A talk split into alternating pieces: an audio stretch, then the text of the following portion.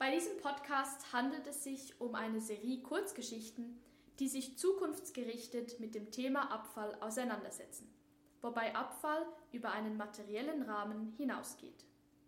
Die Geschichten entstanden im Rahmen des Bachelorkurses Abfallbegegnungen im Herbstsemester 2022 am Institut für Sozialanthropologie und empirische Kulturwissenschaft in der Abteilung Ethnologie der Universität Zürich.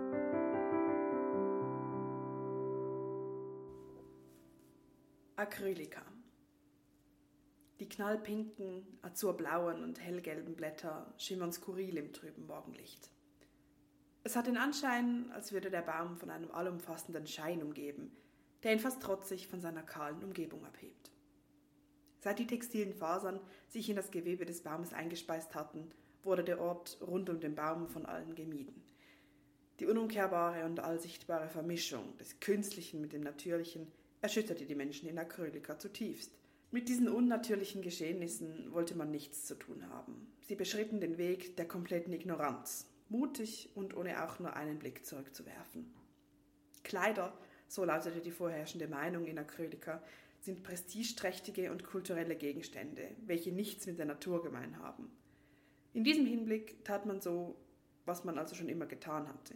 Woher die doch so wichtige Modekleidung stammte, war der breiten Bevölkerung von Acrylika ebenso egal wie deren geplante Obsoleszenz. In letzter Zeit herrschte jedoch eine gewisse Unsicherheit in der kleinen Stadt. Die BewohnerInnen von Acrylika ahnten, dass sie sich nach den Konsequenzen ihrer Indifferenz nicht mehr ewig entziehen konnten, was sie ängstlich und angespannt stimmte. Die imposanten Äste, Knospen und Sprossen leuchteten in der nun steigenden Morgensonne in ihrer vollen Farbenpracht. Kleidervögel hatten sich schon seit einiger Zeit darauf niedergelassen und sich aus dem schrillen Stofffetzen und Fasern kunstvolle Nester gebaut. Ihr Nachwuchs wagte sich an diesen warmen Frühlingstagen mutig über den Rand ihrer Geburtsstätten zu ersten Flugversuchen hinaus. Die erwachsenen Tiere sind währenddessen auf der Suche nach farbigen Stoffknospen, um ihre Nester aufzubessern. Liebliche Melodien klingen aus den Schnäbeln der kleinen, gefiederten Tiere.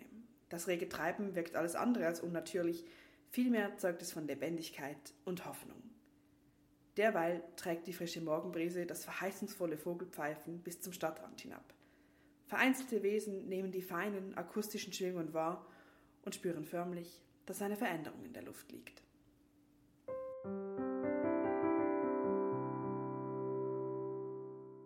Die Ratte. Die Sonne blitzt nur noch selten hinter den dichten Schwaden hervor. Eine Mischung aus unterschiedlichsten Abgasen und Wolken hält sie mehr oder weniger konsequent in Gefangenschaft.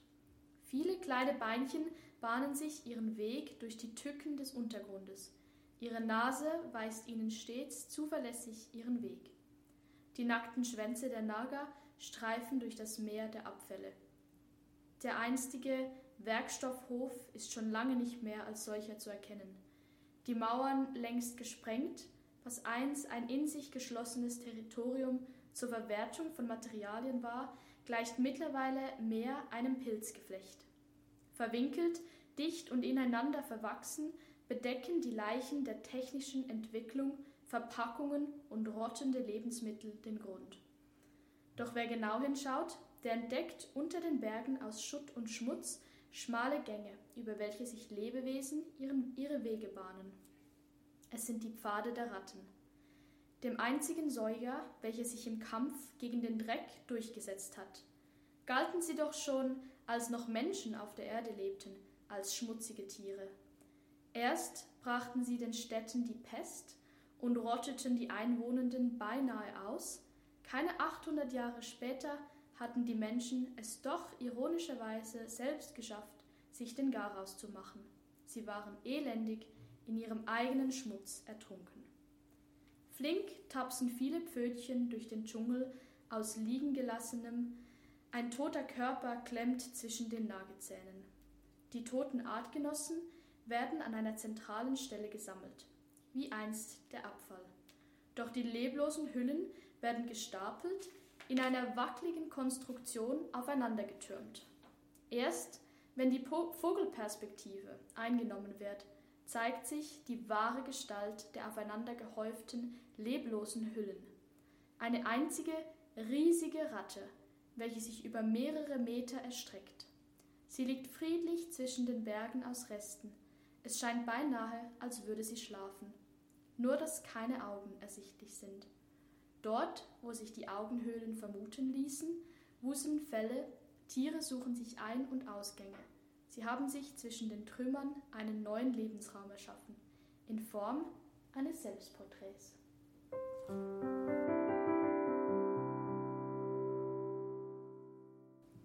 Mutter schreit. Mutter schreit schon wieder. Ständig schreit sie wegen Kleinigkeiten. Die Abfallrechnung sei wieder zu teuer, schreit sie, wo sie doch wirklich genug Geld hat. Mit ihrer Anstellung im Recyclingmanagement hat sie eines der höchsten Gehalte. Es wird viel Geld gemacht in diesem Bereich, offiziell. Mutter schreit, ihre Stimme kommt immer näher. Letzte Woche ist einer rangekommen. Seine Mutter hat ihn angezeigt. Trotzdem mache ich weiter. Ich sehe mich als Notwendigkeit. Es gibt Menschen, die nicht so wie Mutter kein Geld haben. Kein Geld, um all, all den Dreck korrekt loszuwerden. Sie geben ihn also mir. Für einen sehr fairen Preis, muss man sagen. Nur 70 Prozent des offiziellen. Überweisung direkt und ohne Umstände. Ich lasse ihn dann mit meinen eigenen leeren Flaschen und Dosen unsere Entsorgungskanäle hier im Haus herunter. Die zählen dann eben ein paar entsorgte Objekte mehr.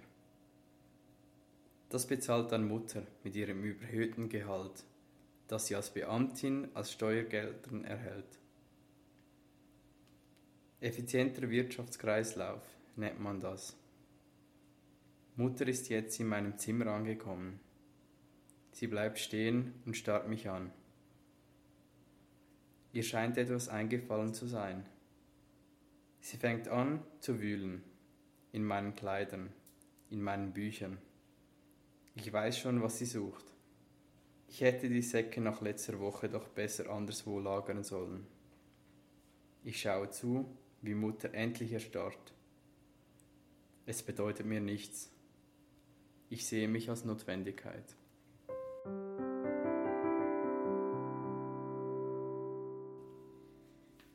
Nachhaltiges Einkaufen. Es ist Samstag frühmorgens, die Straßen beinahe menschenleer. Lo summt eine Melodie und hopst in Schlangenlinien über den Asphalt. Ihre Eltern haben sie geschickt, um die bestellten Lebensmitteleinkäufe abzuholen. Der Weg zum Abholzentrum des Viertels ist nicht weit. Und seitdem hier keine Autos mehr fahren dürfen, geräumig, ruhig und kinderfreundlich. Ohne rote Ampeln erreicht sie das Ziel im Nu und die Tür zum Laden öffnet sich. Sie hat Glück. Momentan wartet niemand vor der Ausgabe. Sie nennt dem Verkäufer ihren Nachnamen, welcher daraufhin die Metallbox mit den vorbestellten Einkäufen aus dem Lager holt. Als die Automatiktür aufgeht, erhascht Lo einen kurzen Blick auf die langen Regale. Wie sich der Verkäufer da wohl zurechtfinden kann? Lo kennt Supermärkte nicht mehr. Diese waren vor ihrer Zeit. Aus Geschichten ihrer Eltern hat sie aber Vorstellungen davon. Eine viel zu große Auswahl, alles doppelt und dreifach verpackt, zeitverschwendende Überlegungen, was preislich gut ist und welches Siegel vertrauenswürdig. Ein Glück, dass das heute anders ist. Als der Verkäufer zurückkommt, wirft sie einen Blick in die Box. Ganz oben liegt ihre Lieblingslimonade. Auf der Einkaufswebseite konnte sie schon ganz einfach selbst nachschauen, wie und wo sie hergestellt wurde und wohin die Verpackung danach geht. Mit einem Klick auf Mehr Informationen sieht sie zusätzlich zur genauen Herkunft alle Bestandteile, auch klar verständliche Statistiken zum CO2-Ausstoß und Wasserverbrauch in der Produktion und dem Transport und auch, was von Firmen dafür getan wird, diese noch weiter zu minimieren. Besonders interessant findet sie die kleinen Videos, die man daneben anklicken kann. So kann sie sich anschauen, wie die Zitronen für den Transport verpackt werden oder wie die Kunststoffflaschen danach in einem Recyclinghof zwei Stunden Fahrt von ihr entfernt wiederverwertet wird. Weil es eine überschaubare Auswahl gibt, ist es nicht schwer, sich einen Überblick zu verschaffen.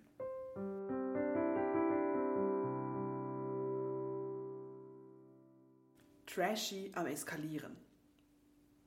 Good news, everyone! stand fett auf dem Kuchen. Inzwischen ist bloß noch der untere kleine Schriftzug My, not really, sowie die linke Hälfte des kleinen traurigen Esspapierprofessors zu erkennen. Allen schenkte Glenn diesen Kuchen. Immer hält er eine Rede. Glenn ist Spartenleiter, ein naiver Idiot, aber immerhin ein liebevoller. Das letzte Stück macht einen so elenden Eindruck, dass es Breda kaum anschauen kann. Wie viel er an ihrem letzten Tag musste er weinen, vor Freude, Wut, Erleichterung. Jetzt auf dem Heimweg fühlt er sich leer. Drei Jahre lang arbeitet er als zu integrierender im Zivildienst Einbürgerungsverfahren, kurz ZIZE. Es war entwürdigend. Seit er acht Jahre alt ist, lebt er in der Schweiz, aber eben ohne Aufenthaltsbewilligung.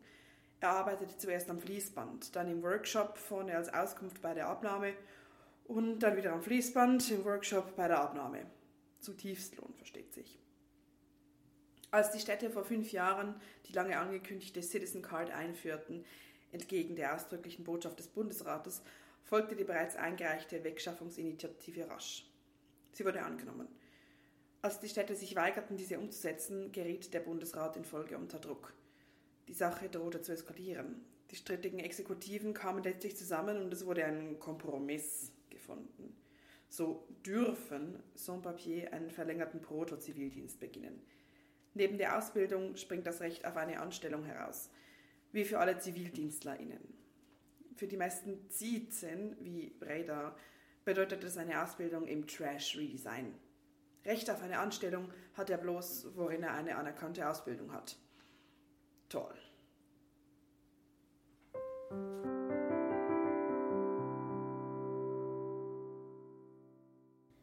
Mensch gleich Biomüll? Die Bedeutung von Abfall hat in den letzten 500 Jahren einen enormen Wandel durchgemacht und wurde immer wieder von AnthropologInnen untersucht. Wir schreiben nun das Jahr 2500. Noch nicht lange ist es her, da bekamen wir den Hunger und die enorme Abfallproduktion in den Griff. Speziell programmierte Bakterien konnten Plastik und allgemein Abfall verdauen, was sich nach und nach auf der ganzen Welt zeigte. Es wurde kaum mehr gehungert und Abfall konnte zu 99,9% recycelt werden. Durch neue Technologien gelang Erstaunliches. Wir änderten unsere Wirtschaftsweise und sogar die Klimaerwärmung konnte gestoppt werden. So konnten fast alle Länder modernisiert werden, außer einigen Gebieten, die nicht mehr bewohnbar waren.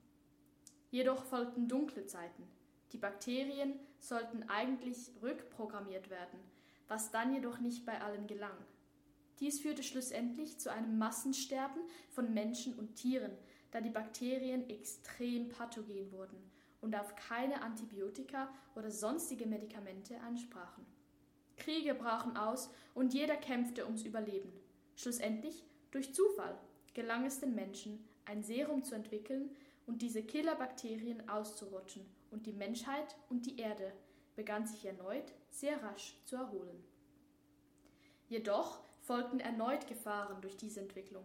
Vor ungefähr 50 Jahren gab es eine enorme Fehlgeburtsrate und Todesfälle von Schwangeren. Kaum mehr eine Frau überlebte eine Schwangerschaft. Somit minimierte sich auch die Zahl der Menschen auf der Erde. Frauen und Männer hatten gewaltige Angst vor Schwangerschaften und es wurde fortan auf eine zwingende Verhütung geachtet. Zum Glück ist es Wissenschaftlern vor 30 Jahren gelungen, menschliche Babys in vitro zu züchten. Nicht immer gelang dies problemlos und verursachte erneut eine Anhäufung Zwischenprodukten und Abfall. Zwar begann die Zahl der Menschen wieder zu steigen, doch die Auswirkungen von den neuen Technologien blieben nicht unverborgen. Anfangs entwickeln sich sehr viele der Embryonen schlecht, weshalb sie als Biomüll entsorgt wurden und die Menschen erneut belasteten. Leider ist dieses Problem noch da. Für uns Anthropologinnen ist das eine neue Forschungsmöglichkeit. Es geht uns darum zu untersuchen, wie wir diese Art von Biomüll nun sehen. Ich wurde selbst im Labor geboren und gehörte zu den Babys, die nicht als Biomüll verendeten.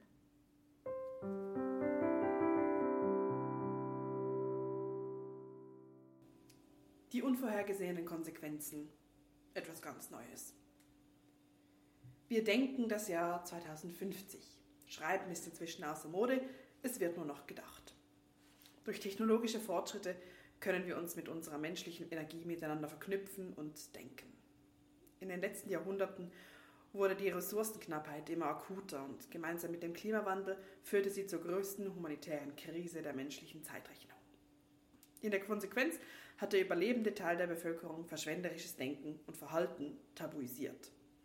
Durch die neue Denktechnologie kam es zu unzähligen Durchbrüchen in sämtlichen Forschungsgebieten, so auch im Recycling. Viel wurde allerdings aus Bequemlichkeit nicht umgesetzt, so dass es zu sozialen Spannungen kam und Gewalt gegen Privatjetbesitzer aufgrund eines bekannten Zeitungsartikels zum Trend wurde. Nach den ersten Morden kam es zum Umdenken. Der wohlhabende Teil der Bevölkerung rühmte sich nun mit einem hundertprozentig ökologischen Lebensstil. Sie leben vor, wie man recycelt, mit welcher modernsten Technik man das Haus versieht und welches die nachhaltigste Art ist, selbst Strom zu erzeugen.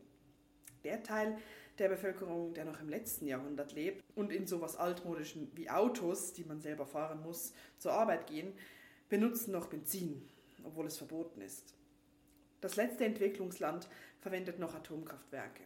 Es hielt sich einst für die Wiege der Moderne, fiel aber in sich zusammen, da es kein Fundament hatte, das kräftig genug gewesen wäre, den Schritt in die Zukunft zu tun. Doch wie wirkt sich diese neue Realität auf die Gesellschaft aus? Die Stimmung beruhigte sich schnell. Man versuchte mehr an einen Strang zu ziehen, wenn es im Umgang um Ressourcen geht. Allerdings kann man sich nicht immer einigen. Während der Großteil der Bevölkerung der Technologie nacheifert, gibt es viele kleine autonome Gruppierungen. Sie verstehen sich als Staatsbürger ihres jeweiligen Landes, aber nicht als Teil ihrer Gesellschaft. Die einen leben von gestohlenem Abfall, weil sie nicht an Recycling glauben, die anderen leben wie Steinzeitmenschen in selbstgegrabenen Höhlen in den Bergen. Es wird nicht über sie geredet. Sie stören niemanden, nur ab und an entführen sie einige Politiker, denen sie vorwerfen, der Ursprung allen Übels zu sein.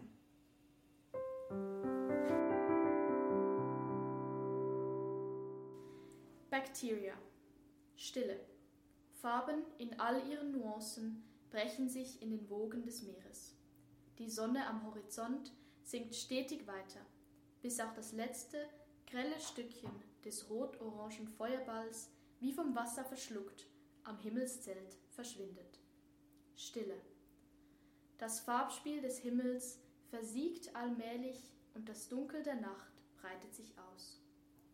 Wie einst die künstlichen Lichter menschlicher Siedlungen sind es die gleißend weißen Sternenkörper, die der Nacht ihre Dunkelheit streitig macht.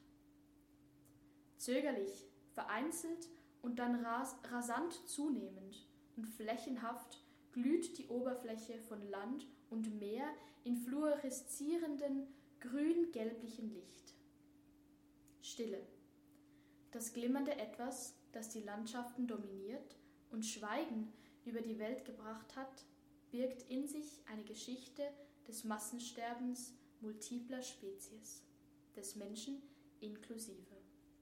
Bacteria, so simpel benannt, Bacteria, hieß die Lösung der Menschheit zu ihrem globalen Abfallproblem. Ein intelligentes Bakterium, gezüchtet und programmiert zur zielgerichteten Beseitigung der Abfälle aus der Umwelt. Ein Bakterium, so hieß es, das Abfälle zersetzt und während dieses Zersetzungsprozesses auch Kohlenstoffdioxid und andere Treibhausgase bindet und Sauerstoff produziert. Ein Bakterium, so hieß es, aus dessen konzentrierter Biomasse Energie globalen Ausmaßes gewonnen werden kann. Es vermag zu unterscheiden, Bacteria, was zersetzt werden soll und was nicht. Bacteria, ein naiver Versuch des Menschen, dem die Schlinge multipler Umweltkrisen eng um den Hals lag, Retterin eigenverschuldeten Elends und Schöpferin neuer, weltenrettender Spezies zu spielen. Bacteria. Ein Hoffnungsfunke endet mit der Auslöschung fast allen Lebens auf Erden.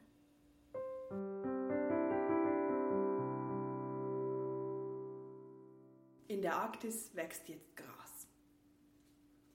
Sie wird von Wasser umspült. Sie fokussiert auf den Druck in ihren Ohren. Kein Problem. Das Korallenriff hier ist nicht tief. Muss es nicht sein. Die Bedingungen sind ideal. Sie denkt an ihre Mutter und wie diese jetzt sagen würde, dass die Bedingungen eben nicht ideal sind, aber ihr ist das egal. Ihre Mutter hatte nie die Möglichkeit gehabt, diese bunte Pracht zu sehen. Die Korallen sind, wie damals, auch heute nicht bunt. Zumindest die meisten nicht. Einige wenige schon. Jene, die ganz neu dem Riff hinzugefügt worden sind. Aber die Tierwelt rundherum ist absolut atemberaubend. Sie weiß, dass die Korallen früher aus organischem Material bestanden hatten. Heute tun sie das nicht mehr. Aber das spielt ja keine Rolle. Die Korallen sind ja bloß Träger für die Artenvielfalt um sie herum. Und dank der mittlerweile praktisch perfektionierten Weiterverarbeitungsmöglichkeit von Plastik zu korallenförmigen Strukturen und der einfachen Verankerung im Ozeanboden in geringer Tiefe nimmt die Artenvielfalt stetig zu. Und die Riffe stehen gleichzeitig vielen Menschen offen. Jetzt hat auch sie die Möglichkeit, sie zu sehen. Ihre Mutter hatte ja heute Morgen zum vermehrten Mal damit in den Ohren gelegen, dass diese Korallen hier nicht hingehörten. Sie schnaubt. Als ihre Mutter noch jung war, hatte man sich Sorgen gemacht um die mikroskopisch kleinen Plastikteile in den Weiten der Ozeane. Die Leute damals haben so lange gebraucht, bis sie erkannt haben, dass diese einen idealen Untergrund für neues Leben darstellen. Es fällt ihr immer wieder schwer nachzuvollziehen, was genau das Problem sein sollte. Mit Plastik im Meer oder sonst wo. Das ist doch natürlich. Sie brauchen die Fische. Und heutzutage ist das Wasser warm. Da fühlen sich die Bunten wohl.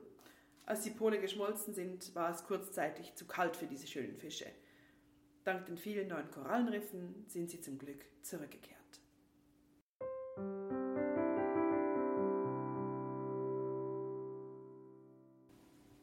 Die Astronautin. Wenn ich aus dem Weltall auf die Erde niederblicke, zieht sich das Grün jeden Tag zu kleineren Flecken zusammen und das Braun von verwesten Organismen die zu Erde werden, weitet sich aus. Durch die Ausbreitung von Abfall zerstören Menschen den Lebensraum in Wäldern, in Meeren und Seen. Und eigentlich überall dort, wo Leben stattfindet. Dort, wo der Mensch seinen Fuß hineinsetzt, scheint sich auch sein Fußabdruck zu verfestigen. Land, wo früher Nahrung angebaut werden konnte, ist heute durch chemischen Abfall verseucht. Fische und Tiere wurden von Mikroplastik durchdringt und sind daher nicht mehr verzehrbar. Die Menschen sind verzweifelt auf der Suche nach Lebensmitteln. Ressourcen werden immer knapper und jedes Leben auf der Welt wird schwach, krank oder stirbt letzten Endes. Immer mehr Leben wird zur brauner Erde zersetzt. Wenn ich mich mit meinem Raumschiff noch mehr der Erde annähere, sehe ich Menschen, die hilflos in der Gegend herumirren und sich dort Platz für ihre Entsorgungen einräumen, wo in meinen Augen eigentlich gar keinen besteht. Nach meinen Beobachtungen übersehen sie allerdings immer mehr unberührte Orte mit Abfall. Da die Menschen allerdings überfordert sind, dieses Problem auf eigenem Terrain zu lösen, wurden ich und meine KollegInnen beauftragt, nach Ressourcen im Weltall zu suchen. Dadurch sollen die Menschen überleben können, und dies ist die letzte Hoffnung, die sie an sich klammern. Auch der Weltall wurde vom menschlichen Fußabdruck nicht verschont. Und an uns ziehen täglich kaputte Satelliten, Raumflugkörper, Schrauben etc. vorbei. Trotzdem schweben mein Team und ich seit Jahrzehnten durch den Weltraum und halten Ausschau auf Zeichen von Leben, von welchem die Menschen profitieren könnten. Bisher sind wir auf keinen Anhaltspunkt gestoßen und jeglicher Hoffnungsschimmer löst sich langsam in Luft auf. Angst und Verzweiflung breiten sich immer mehr in mir aus. Der Druck, der auf mir lastet, ist sehr groß und führt dazu, dass ich letzte Woche einen Nervenzusammenbruch erlitt. Mein Körper zog sich krampfhaft zusammen und ich klammerte mich an meinen Katalysator fest, während ich verzweifelt nach Luft rang. Vor meinen Augen zogen Bilder von leidenden Menschen vorbei, wie sie nach Nahrung flehten oder sie tote Familienmitglieder in ihren Armen mit steinerner Miene hielten. Ich fühlte mich verantwortlich für das Überleben der Menschheit. Eine Verantwortung, die eigentlich nicht auf Einzelpersonen bürgen lässt, sondern eine, die jeder Einzelne bereits vor langer Zeit getragen haben müsste. Morgen kehren wir einmal mehr zur Erde zurück. Wir haben keine Neuigkeiten oder Ereignisse, mit welchen wir die Menschen erfreuen könnten. Wir haben keine Hoffnung, mit der wir die Menschen trösten können. Aber wie jedes Mal bringen wir große Enttäuschung mit, die sich ausbreiten und Hass gegen uns schüren wird. Wegen Angst und weil die Zeit drängt, wird auch einmal mehr unsere Kompetenz als AstronautInnen in Frage gestellt.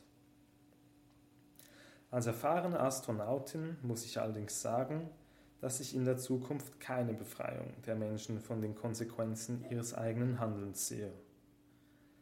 Vor meinen Augen erscheint ein Bild einer braunen Erdkugel, die immer farbigere Nuancen annimmt. Das Grün ist kaum mehr zu sehen und das Braun gerät immer mehr in den Hintergrund, indem es von stärkeren Farbtönen überschattet wird. Bunter Abfall, der sich ausbreitet, führt zu einer Plastikerde, welche vorerst nicht mehr viel Erde auf der Oberfläche trägt. Die Erde, welche durch das Sterben von toten Organismen entsteht, wird ersetzt durch einen Kunststoffboden, der das Sterben dieser Körper weiter aufrecht hält. Ich sehe nicht, wo der Mensch sich in dieser Abbildung befindet aber ich sehe, dass der Mensch zu spät hingesehen hat.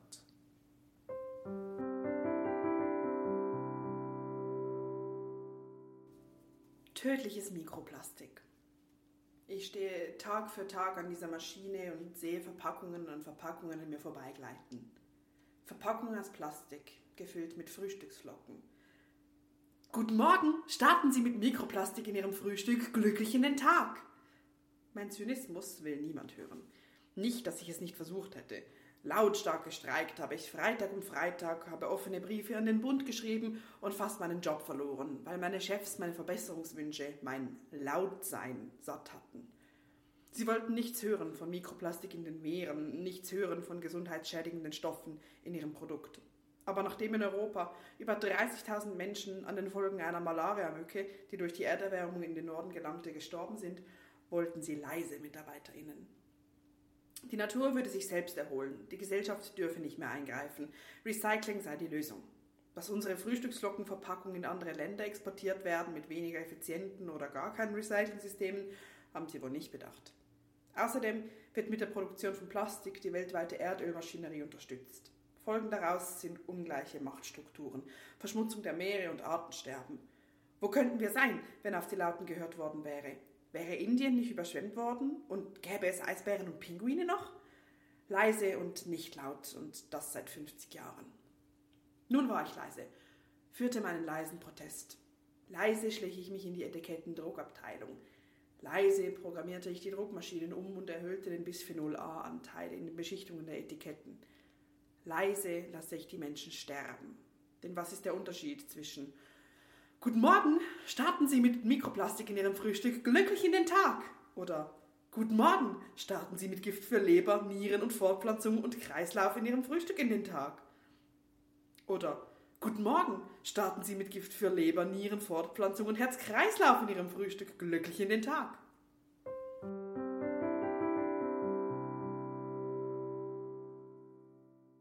Blau und braun. Das Wasser plätschert vor sich hin. Es wabbert durch den feinen Sand, durch das morsche Holz und gleitet an den überwachsenen Steinen und am Stahl vorbei. In seiner braunen Farbe scheint es alles verschleiern zu wollen, was in ihm verborgen ist. Nur ein gelber Flipflop an der Oberfläche stört die Uniformität sowie ein dem Verfall überlassenes Schiff.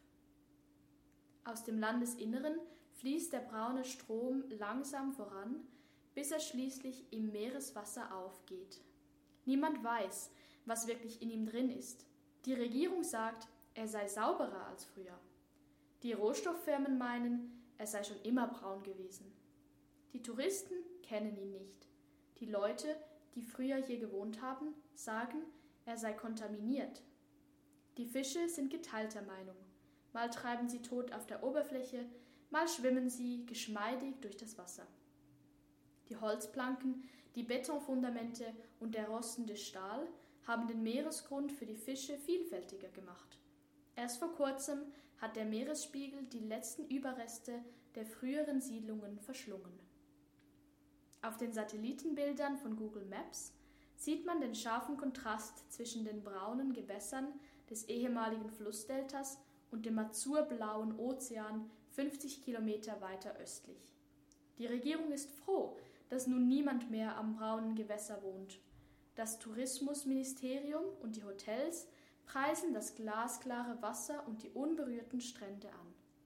Da wohnen die Menschen in sauberen Häusern. Meandrierende, schlammige Flüsse mit all ihren Mitbringseln gibt es hier nicht. Alle wurden sie im Hinterland sorgfältig begradigt und weggeleitet, sodass diese, dieses kleine Paradies blühen kann. Der aufgeschüttete, schneeweiße Sand tüncht das Wasser in ein tiefes Ozeanblau. Das verrottende Schiff verschwindet langsam in den braunen Untiefen. Rund um das Schiff verfärbt sich das Wasser leicht rötlich. Schleichend wird das Rot deutlicher und breitet sich immer weiter im schlammigen, bräunlichen Wasser aus. Der Ölteppich verlässt in sanften Wogen die unmittelbare Küstenumgebung und lässt sich von der Meeresströmung tragen. Er treibt auf das schneeweiß azurblaue Paradies zu.